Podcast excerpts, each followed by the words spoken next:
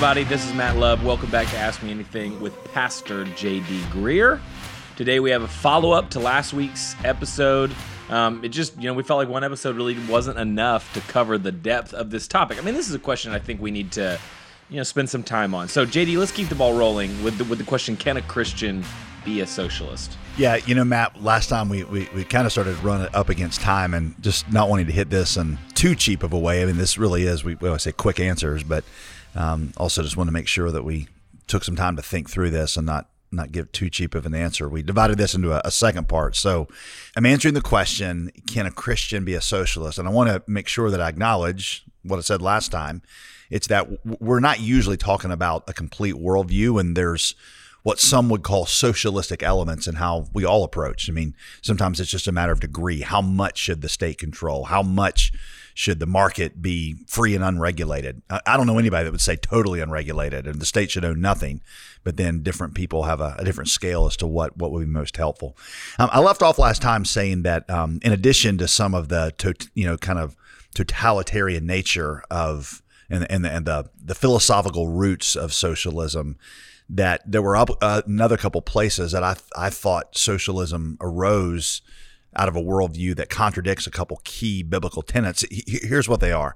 Um, one is I, I, don't know if it understands human depravity, namely that um, you know to use the the cliche, power corrupts and absolute power corrupts absolutely. And when you got a government that ultimately is in charge of everything, then those people that are in government will leverage that power to benefit not the people but to benefit themselves. That's just how human fallen humans are. I wish it weren't that way. And maybe one day in heaven it won't be that way. But this side of heaven, any kind of body that has too much power is going to turn it toward um, toward their own uh, leverage it for themselves. You know, I got a friend who she she, she leans socialist. Uh, you know, she's a friend and she's a good person. You know, and what she always points out to me is she says, you know, well, business owners are also depraved and they're greedy, and that's why the government needs to have a bigger hand because we can look and see how businesses leverage their economic power to benefit a few at the expense of, of many. Um, and, and I, actually, I, I, get that. I, I, understand that that's a real challenge. Um, but my response is always, well, the, the government that you want to control these businesses is made up of who? It's made up of people. And so if you assume that all people grow corrupt with power, the question is how best do you fight the corruption that will inevitably grow? Is it by concentrating power in the fan, hands of a few, or is it by doing what you can to distribute power? The United States is typically understood that it's better to keep power distributed, whether that's politically through checks and balances or economically by a free market. And as one you know, business grows, um, if they're not serving the people well, well, then you've got another business that can grow. And, and, and that's the best way to keep the businesses in check. Um, true, business leaders might grow corrupt and greedy, but they, they don't have the power to imprison, but the government leaders do. And so um, yes, I'm worried about business leaders being corrupt, but I'm I'm more worried about government leaders that have they have a much greater um, opportunity and a much greater tendency for total total control. Um, government, by its very nature, has incredible power.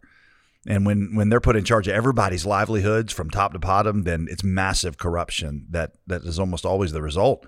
I think there's a lot to be said that the best way is to keep the economy free and the and let the market keep people fair. Now, again, I want to, we've already acknowledged that government does have a limited role in regulation and busting up monopolies and keeping people from abusing the system. But Christians would say that that role is limited because, again, absolute power corrupts absolutely.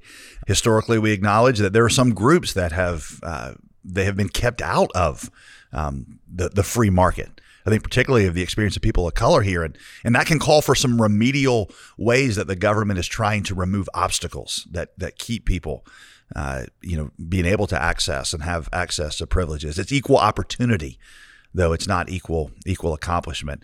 Here's a way I would summarize that. If you assume everybody is depraved and that they're always going to leverage, you know, whatever they can control for power, the question is, how powerful you want any one of those groups of depraved people to, to, to be and what kind of power you want them to hold. Now, you know, if I know somebody's going to be corrupt, I'd rather them hold a knife than a nuclear bomb. So I prefer the way a free market keeps people's depravity in check to a group of government bureaucrats with with much more expansive power. Um, here's the second thing I think uh, a lot of times socialism uh, doesn't really appreciate, and that is that the human dignity that that God created people with. He gave humans the ability to prosper. And so government doesn't need to provide for people. Government needs to get out of the way. When humans are given freedom and the obstacles are removed, then human beings can prosper. So I think biblically, I kind of see like government role is not to take care of people. God created man and woman and gave them said, "Hey, you you go out there and, and produce from the earth." The government just needs to, to keep think, keep obstacles away and um, remove things that, that that inhibit that flourishing. Typically, when you got a poor community that hasn't prospered, it's because there are obstacles there. And so, if you want to get engaged in activism, figure out what obstacles need to be removed and remove them. Because I'm just I'm just going to say, and I think history bears this out. Whenever those obstacles are removed, people advance themselves. Governments don't advance people; people advance people. What governments can do is remove obstacles and stay out of the way. Um, plus, I would just say that um, how I see um, creation, and again, I got plenty of economics books that bear this out. We live in a world of abundance, not a world of scarcity. So if you want everybody to be richer, you don't primarily take from the rich and give to the poor. I'm not saying there's never a role for that. I'm just saying primarily your strategy is to remove the obstacles that keep the poor from creating their own wealth. And anytime you see a poor community, you've almost always got obstacles. So if government can remove those obstacles, then the people will create their own wealth. The more that wealth is created, the more there is to share. Um, sometimes governments need to keep the rich from keeping the poor down, but that's different than socialism, where government takes a responsibility to take care of people. That's a different worldview. So, bottom line here government can help us play fair, but it cannot replace human initiative and should itself be held in check because government leaders are still human and they're subject to the same vices that they're trying to prevent in others. I have to think you're mad of the words of Winston Churchill. The free market strategy is the worst economic strategy ever devised, except for every other financial strategy ever devised. Um, people, a lot of times they would say, well, what does the Bible say specifically? You know, I don't have chapter and verse, and that means we always got to be careful. Terms like capitalism, socialism, these are not terms that are in the Bible. They're developed long after the Bible. But I do think what I'm trying to say is there are certain principles. The Bible encourages human initiative. It certainly commends private ownership. Um, it warns us against unchecked depravity. These are all things we learn from the Bible. And so I, I, think what I'm saying is while I'm not, these things aren't directly in the Bible, I think the principles we're, we're speaking out of, um, they arise from the Bible. Um, a free market always creates some inequality. The Bible even acknowledges that, you know, like to some, one man was given five talents and to another two and another one. But um, again, to quote Winston Churchill, capitalism might be an unequal share of happiness, but socialism is an equal share of misery, except for a handful of bureaucrats who live plush, like think like Hunger Games, you know, few people with all the power that live richly. Economically, now again, this is a little out of my lane because I'm not an economist, but time and time again, you'll see that socialism has destroyed countries that embrace the ideology because it doesn't arise out of a biblical worldview. And it's a biblical worldview that leads to flourishing. Um, Hugo Chavez, Venezuela, he took over the, one of the wealthiest nations in the world, rich with oil. Chavez's regime nationalized the means of production. They took over 6 million hectares of land from landowners in a 17 year period. In those two decades, Venezuela's food production fell 75%. In fact, inflation right now is currently, this is unbelievable, at nearly 700% in Venezuela. If you study the history of the USSR, it's similar. I mean, at first, the communist system created some economic growth and, and gave some food to the poor, but eventually um, it stagnated. Their lack of innovation and market competition caught up with them, and it led the economy to fall off a cliff. Cuba, 1950s Cuba. If you, none of us remember this, but Cuba was a bustling, thriving island nation, you know, and, and, and then it got subsidized by communist Russia and it was keeping it alive. But then when the USSR collapsed, if you just look at the last you know, three decades, Cuba's economy has completely collapsed. It's now a poor country with just a, a shell of a thriving community it once was because of a failed, flawed centrally planned economy. Even if you're in some conversations, people are like, what about Sweden? What about Denmark and Norway? Well, first of all, I would say those countries don't really have socialist systems, at least not fully. They're more like welfare states. Some of the factors that, you know, they, I just don't know if it's a fair comparison. They've got sometimes really aggressive state run entities like healthcare, but they're usually supported by an underlying market economy. And even in those countries, though, there are signs I would say that they might have embraced socialism too much. Take, for example, Sweden. In the 1970s, they were the fourth richest country in the world. By 1995, they had fallen to 14th and were creating virtually no new jobs. In fact, they, they started to quietly walk back because they bragged about them so much. They quietly walked back some of their larger welfare state ambitions. They scale back regulations, they cut taxes, and because of that, they started to become successful again. Denmark, it's another country that has some large state-run programs, but but if you look closely, it's undergirded by a free market economy. It's not wholesale state-run socialism. Matt, I'll just end this kind of two-session thing here saying I realize there's been a lot of different angles here.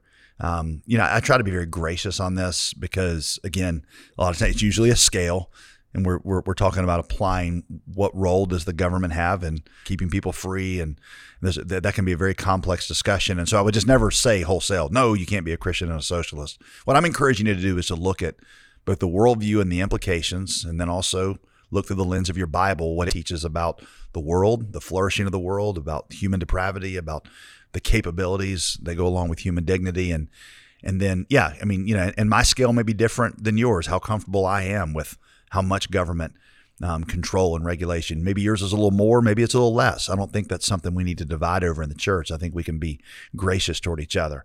But we live in a fallen world, and we know it'll never be perfect. Um, I know that socialism a lot of times has a utopic vision. I would say that in general, I think the approach that I would take would be built on the assumption that until Jesus comes back, all human structures, whether we're talking any kind of economic structure, any kind of government structure, a constitutional republic like the United States or any variation thereof, they're they're going to be depraved. They're going to be run by depraved people, the fallen people. And the best way to keep depravity in check is to to not centralize power in the hands of a few, but to keep it distributed across people. Um, because that's the best way in a fallen world to ensure that one person does not grow so powerful that they are they have the, the weapons in their hand to tyrannize others because human history will show us if you have that kind of power, that's the way you use it.